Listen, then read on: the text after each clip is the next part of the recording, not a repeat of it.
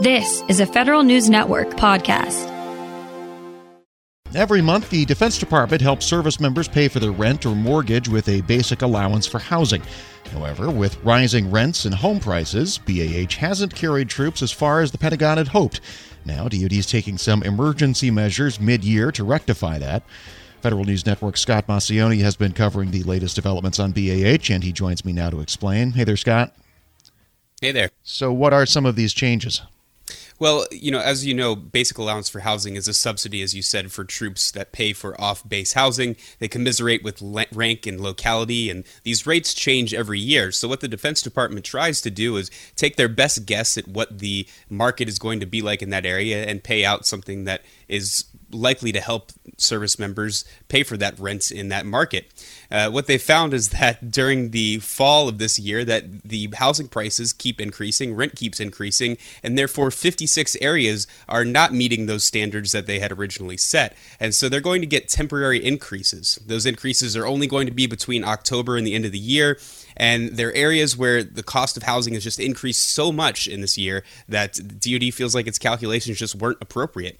If you're a service member, you're going to get your an email from the Defense Department telling you that you are eligible and that you need to really just fill out the proper paperwork in order to get the increase in BAH that you might receive.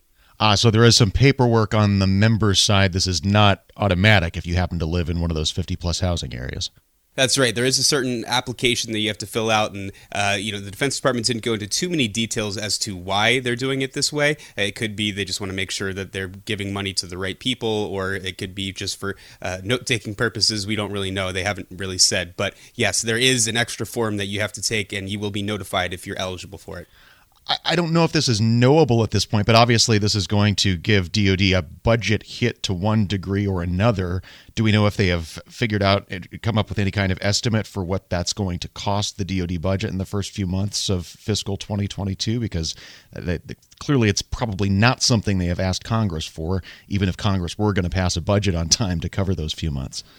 Right. Well, as I said, there's only 56 areas that are getting these temporary increases, and these areas are actually some sparsely populated areas. Uh, Boise, Idaho, is actually getting one of the biggest increases. Uh, a lot of places in Arizona as well, which is definitely much more populated and has a much more uh, higher cost of living there compared to Boise, Idaho. But at this point, we don't know how much the Defense Department is going to spend on it. Um, it's likely not to be something that is going to really break the bank for them, considering how big the defense budget is and likely something they could find in reprogramming or even just cut off the margins of certain things depending on how much money they actually spend. Uh, otherwise, uh, they may have to reach to Congress, and as we know right now, uh, Congress is pretty much butting heads on the budget and how the CR might uh, go ahead uh, for the future of the budget. So uh, we'll have to see how that pans out.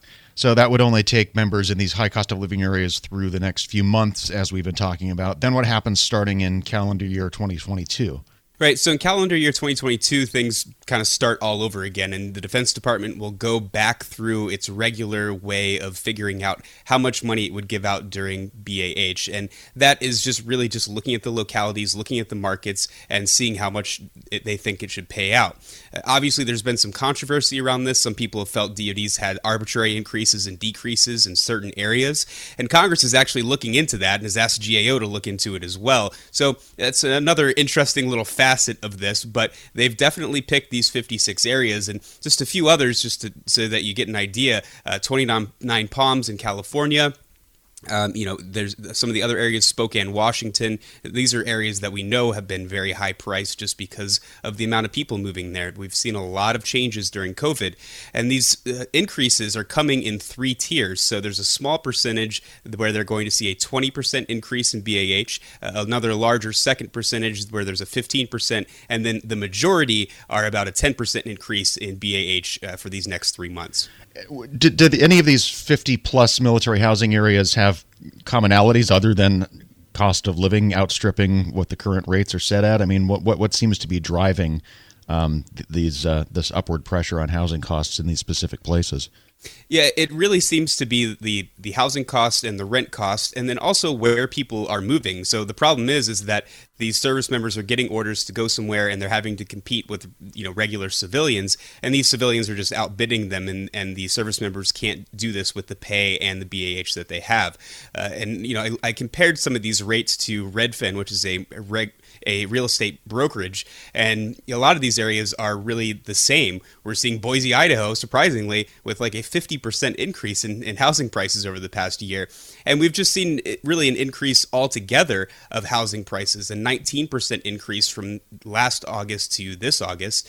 And then, uh, you know, other issues that they're seeing is just that the supply is not there. So housing supply is down nationwide 26.1% compared to August 2020, while demand is up 20%. So it's just a, really weird market right now that people are just having to go around, especially because of COVID.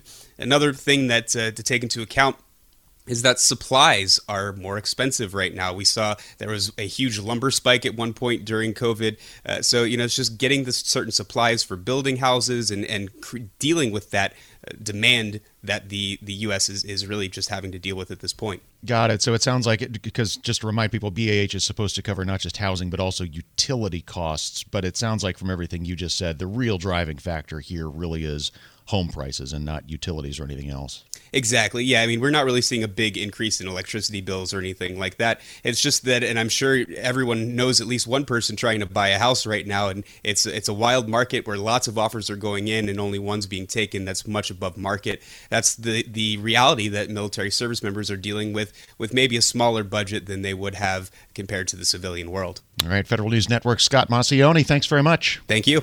And you can find more on these BAH changes at federalnewsnetwork.com. Hello, and welcome to the Lessons in Leadership podcast. I am your host, Shane Canfield, CEO of WEPA. Today, I'm thrilled to be joined by Vice Admiral Cutler Dawson. Cutler has had an incredible career serving our country for 35 years in the Navy, where he attained the rank of Vice Admiral. During his service, he had numerous assignments afloat and ashore, including Commander, Second Fleet, Striking Fleet Atlantic, and in Washington at the Pentagon and on Capitol Hill, where he was the Navy's Chief of Legislative Affairs. Immediately following his retirement from active duty in 2004, he became the president and CEO of Navy Federal Credit Union, the world's largest credit union, where he served for 14 years. Under his leadership, Navy Federal grew from 2 million to 8 million members. Phenomenal.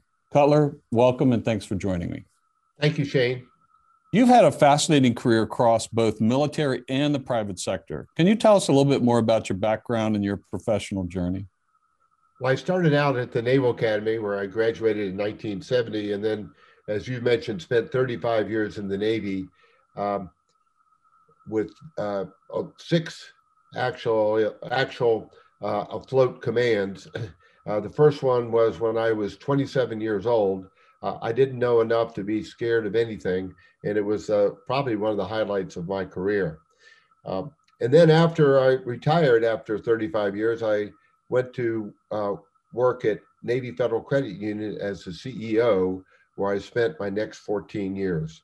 Um, I'm I'm currently retired and enjoying life, and um, it's been a great run for me.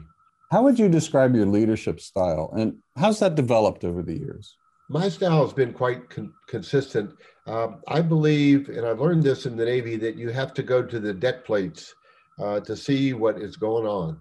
And you have to learn what your people do and how they do it so you can help them to be better at it and more efficient and more productive.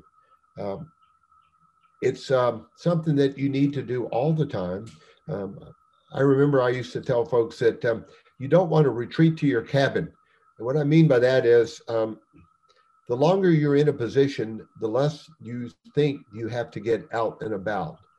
But that should be the opposite. You should get out and about more because people change, situations change, and you've got to figure out a way to get to them and find out what they're doing and where what you can do to help them. Uh, I We'll talk a little bit more about your book, but I read it um, from Sea to the C suite. Fantastic read. You talk about the deck plates in that um, as well. I would encourage everyone to get a copy of this and read some more detail about going to the deck plates. Cutler, who was the most impactful leader in your life and what quality did you admire about them? I had numerous while I was in the Navy, but uh, the quality that, that I enjoyed the most was the leaders that got to know me as an individual and that they cared about me. And I could tell that they cared about me. And they were not only my leaders, but they were my mentors. And um, I remember um, one particular one, Bill Schiffer, when I had my first assignment at the Pentagon. Um, I would go in to see him with my problem of the day. And I knew that he had numerous problems of his own, but he would stop and he would focus on me and he would make me feel like I was the most important person in his world. Um, and I, I tried to do that um, throughout my career. But really, it's about caring for your people. Cutler, in reading your book, there was a quote you used that you used to inspire those people that work for you. And it really got my attention. And it was it was you are the captain of your own ship. I wonder if you can talk a little bit about what that means and how it was useful to you and the leaders you were developing.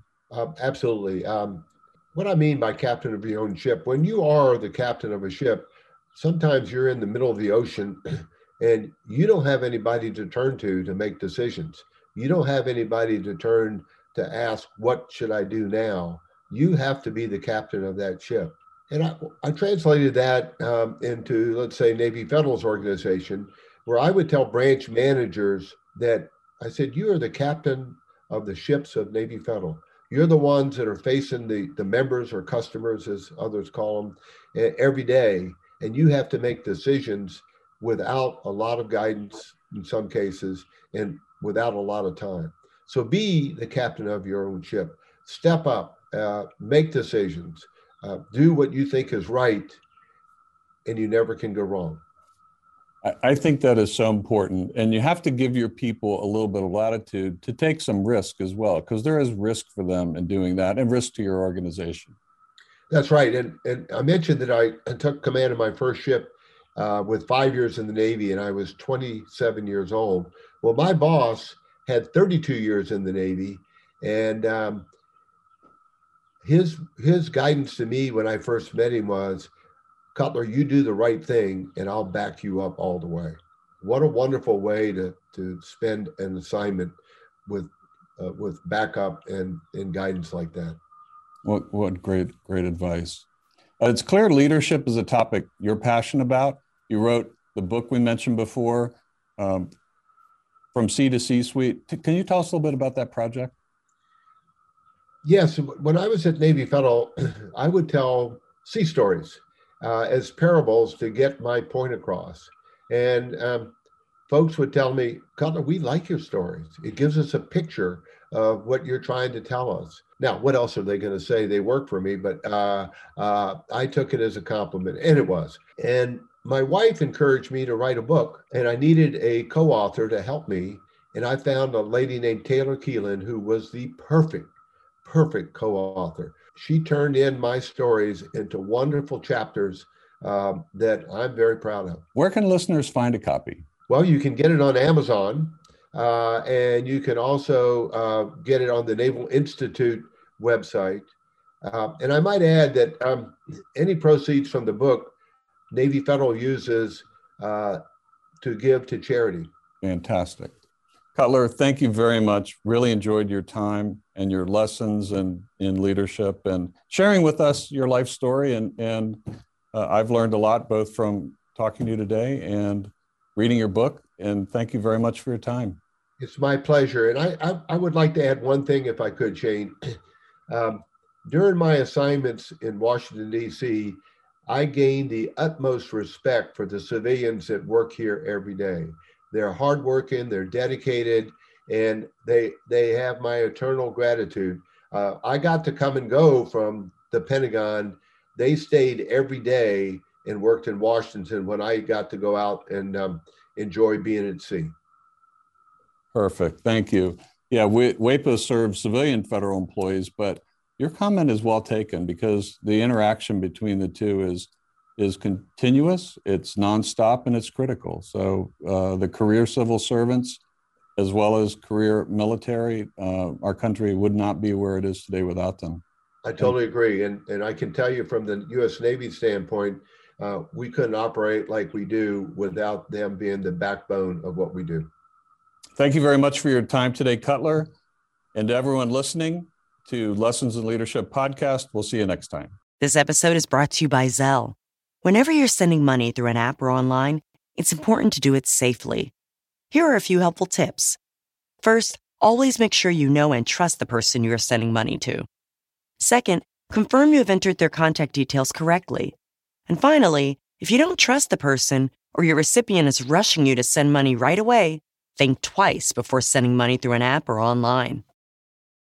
Grab a 30-day free trial of LiveXLive Plus, and you'll get unlimited skips, commercial-free music, and all of the podcasts and live streaming events you can handle. Visit livexlive.com slash podcast one to learn more and start your free trial.